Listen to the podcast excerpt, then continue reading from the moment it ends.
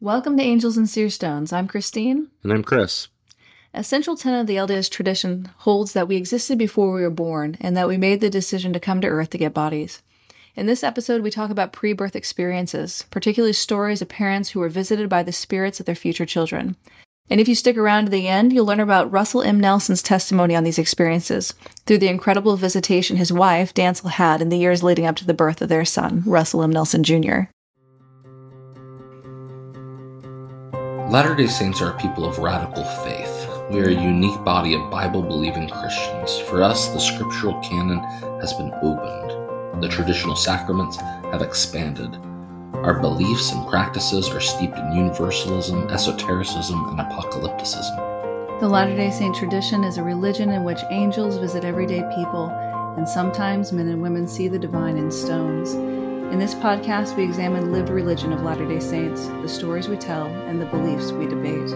We take seriously the whole gambit of Latter day Saint experience. Thank you for joining us for this episode of Angels and Seer Stones. So, what is a pre birth experience? These are largely visions, dreams, apparitions associated with an unborn child. I believe they're fairly common among parents. They're very common in LDS folklore. So you get an idea of what we were talking about. Let's go ahead and play our first clip. This is from a woman named Nancy. It was collected as part of Sarah Hinze' book, We Lived in Heaven Spiritual Accounts of Souls Coming to Earth. My first pregnancy ended in a miscarriage. To everyone's amazement and to my own, I conceived again only two weeks after the miscarriage. At three months gestation, I experienced another threatened miscarriage with severe cramping and bleeding. We were certain I was going to lose this baby as well.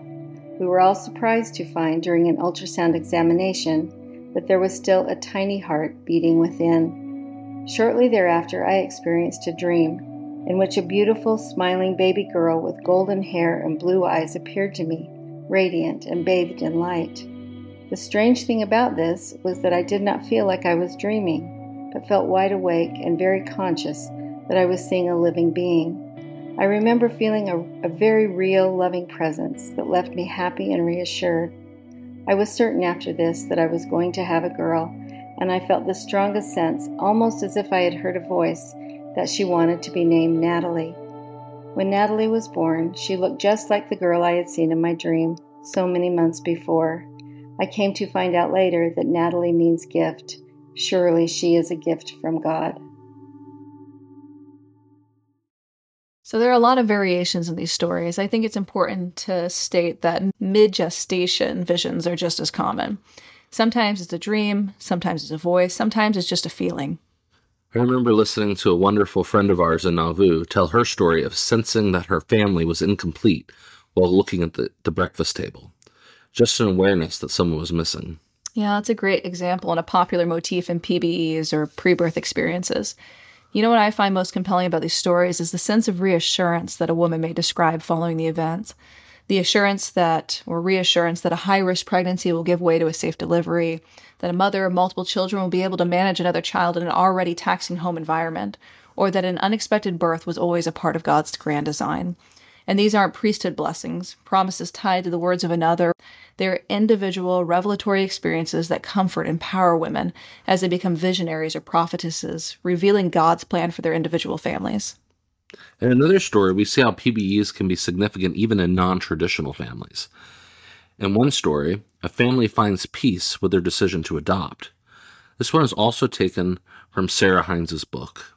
A couple unable to conceive decides to adopt. One night as the mother sleeps, she has a dream in which in which a beautiful baby with big dark eyes says, I have been waiting a long time and I have your name on me.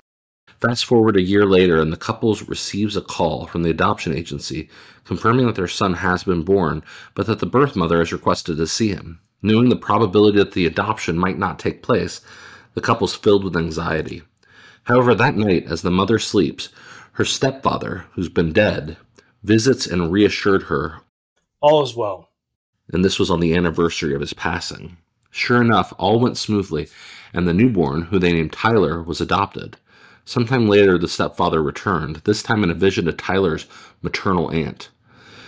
Tyler is a great spirit and was my good friend in the spirit world. When he found out his birth mother wanted to give him up for adoption, I asked if he would come to our family. Tyler agreed. Yeah, I love this uh, this particular story because it speaks to another common thread in PBEs, which is that multiple generations are involved in the ongoing creation of a family, the living, the deceased, and the premortal. I love that.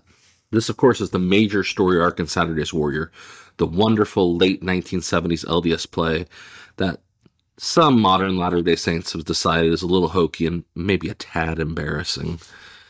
But regardless, it actually contains wonderful Latter day Saints story arcs and, uh, and motifs. Despite already having seven children, the Flinders decide to have another, much to the frustration of their eldest son, Jimmy. Mom, I have a question. And I need a straight answer. Okay. Those times you talk, saying you feel empty inside, like someone's missing. Yes. Does that mean you're gonna have another baby? Thought about it?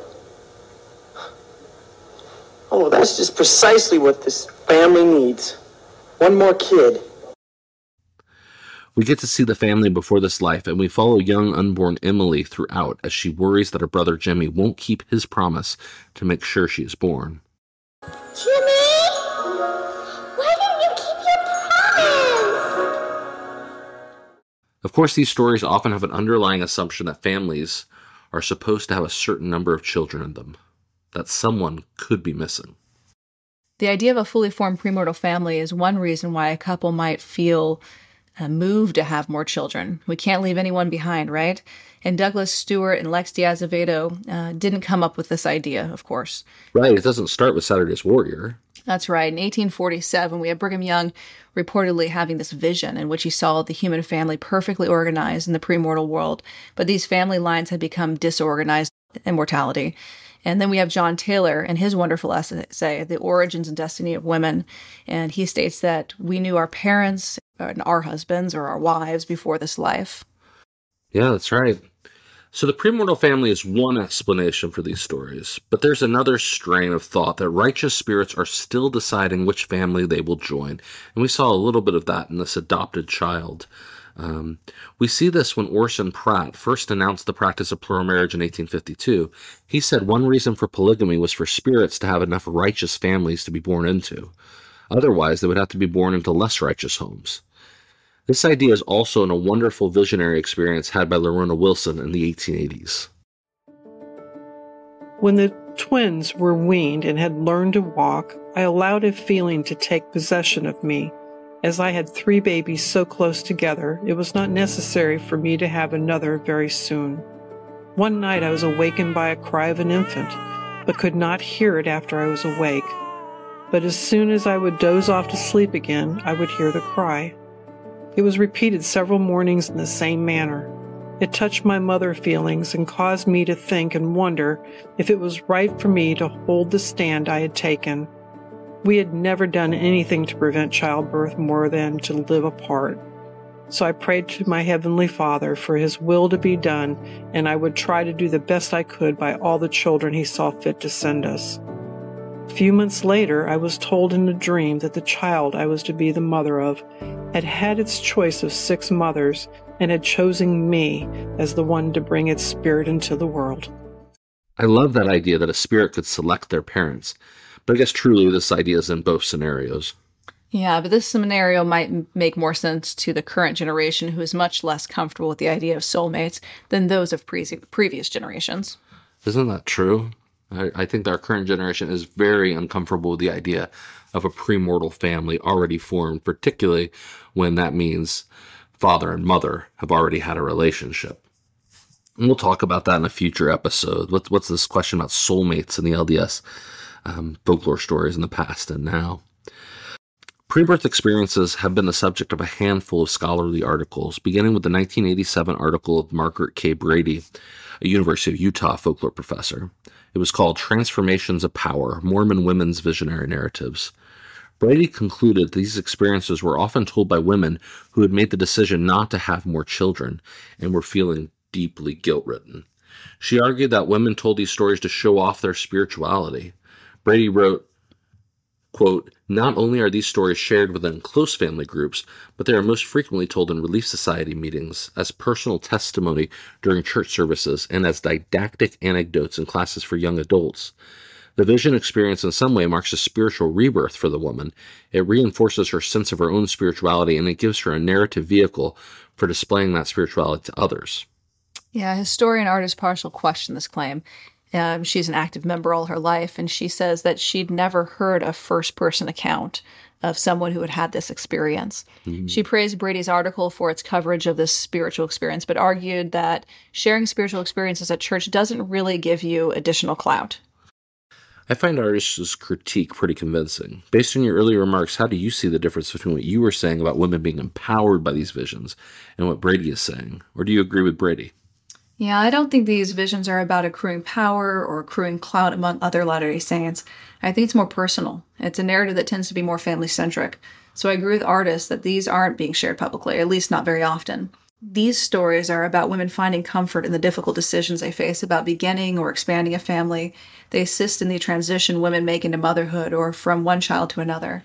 I think they empower women as mothers or soon to be mothers begin to see the role they play in God's plan.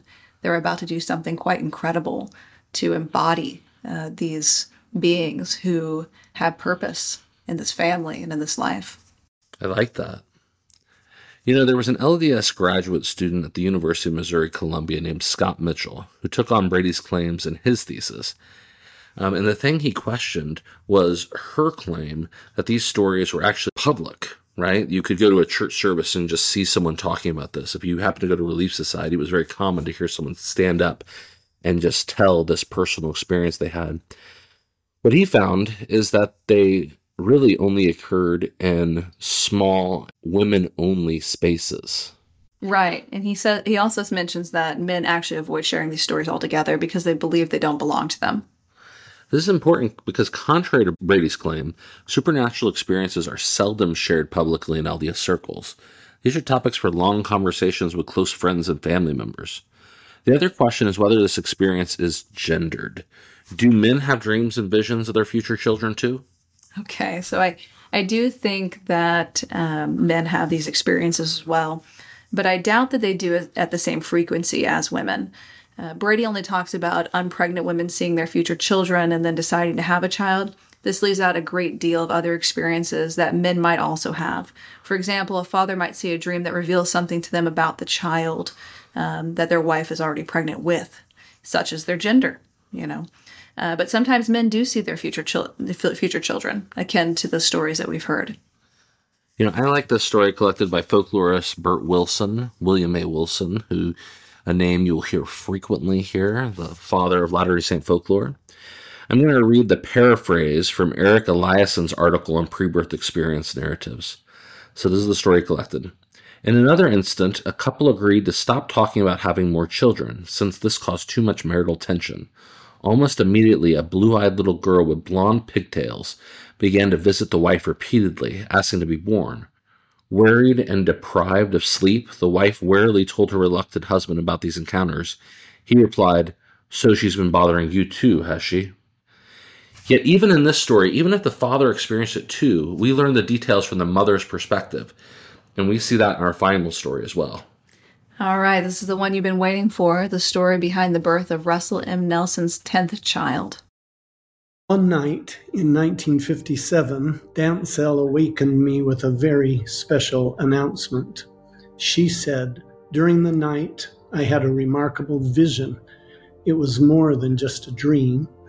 I saw a little baby boy. He was very special, a handsome child. He had a round face and lots of hair. He looked just like you. I had a wonderful visit with him.